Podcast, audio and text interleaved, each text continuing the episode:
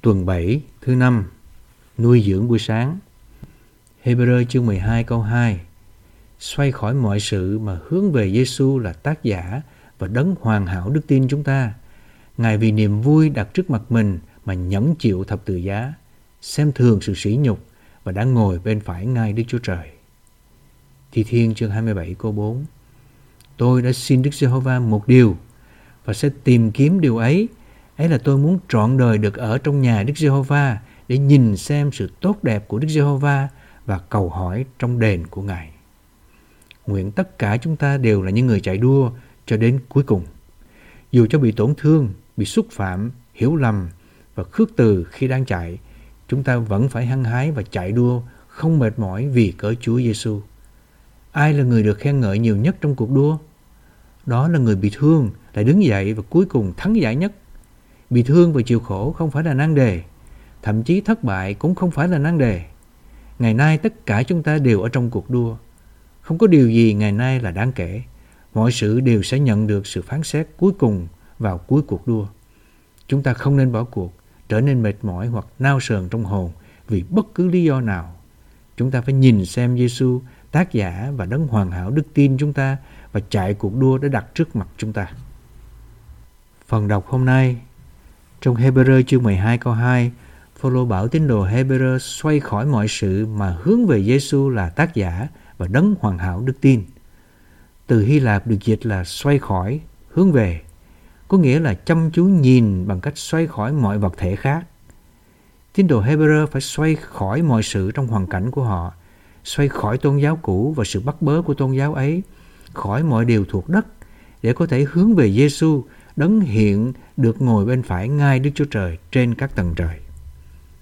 Trong tất cả các thư tín khác của Phaolô, ông chủ yếu trình bày về đấng Christ ở trong linh chúng ta là linh ban sự sống để làm sự sống và mọi sự của chúng ta. Nhưng trong sách Hebrew, ông đặc biệt chỉ cho chúng ta đấng Christ ngự trên trời với rất nhiều phương diện để chăm sóc chúng ta trong mọi cách. Trong các thư tín khác của Phaolô, đấng Christ nội cư thì đối kháng với xác thịt bản ngã và con người thiên nhiên của chúng ta. Trong sách này, Đấng Christ thuộc trời trái ngược với tôn giáo thuộc đất và mọi điều thuộc đất. Để kinh nghiệm Đấng Christ nội cư, chúng ta cần xoay vào linh và tiếp xúc Ngài. Để vui hưởng Đấng Christ thuộc trời, chúng ta cần xoay khỏi mọi điều trên đất mà hướng về Ngài là đấng được ngồi bên phải ngai của Đức Chúa Trời. Bởi sự chết và phục sinh của Ngài, Ngài đã hoàn thành mọi sự cần thiết cho cả Đức Chúa Trời lẫn chúng ta.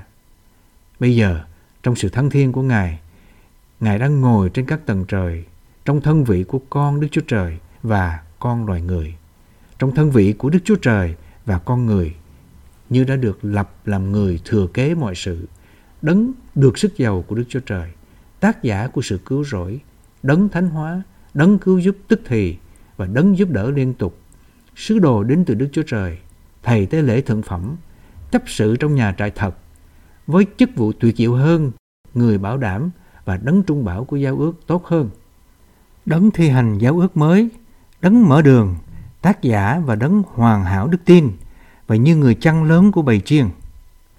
Nếu chúng ta hướng về Ngài là đấng tuyệt diệu và bao hàm tất cả như vậy, thì Ngài đang cung ứng trời, sự sống và sức mạnh cho chúng ta, sẽ truyền phát và truyền dẫn cho chúng ta mọi điều Ngài là để làm chúng ta có khả năng chạy cuộc đua thuộc trời và sống đời sống thuộc trời trên đất, đem chúng ta qua mọi nẻo đường đời, dẫn dắt và đem chúng ta vào vinh hiển.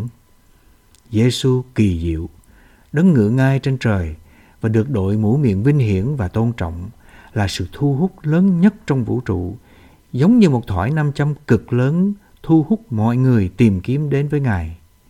Nhờ được thu hút bởi vẻ đẹp đầy quyến rũ của Ngài, mà chúng ta xoay khỏi mọi sự khác hơn Ngài.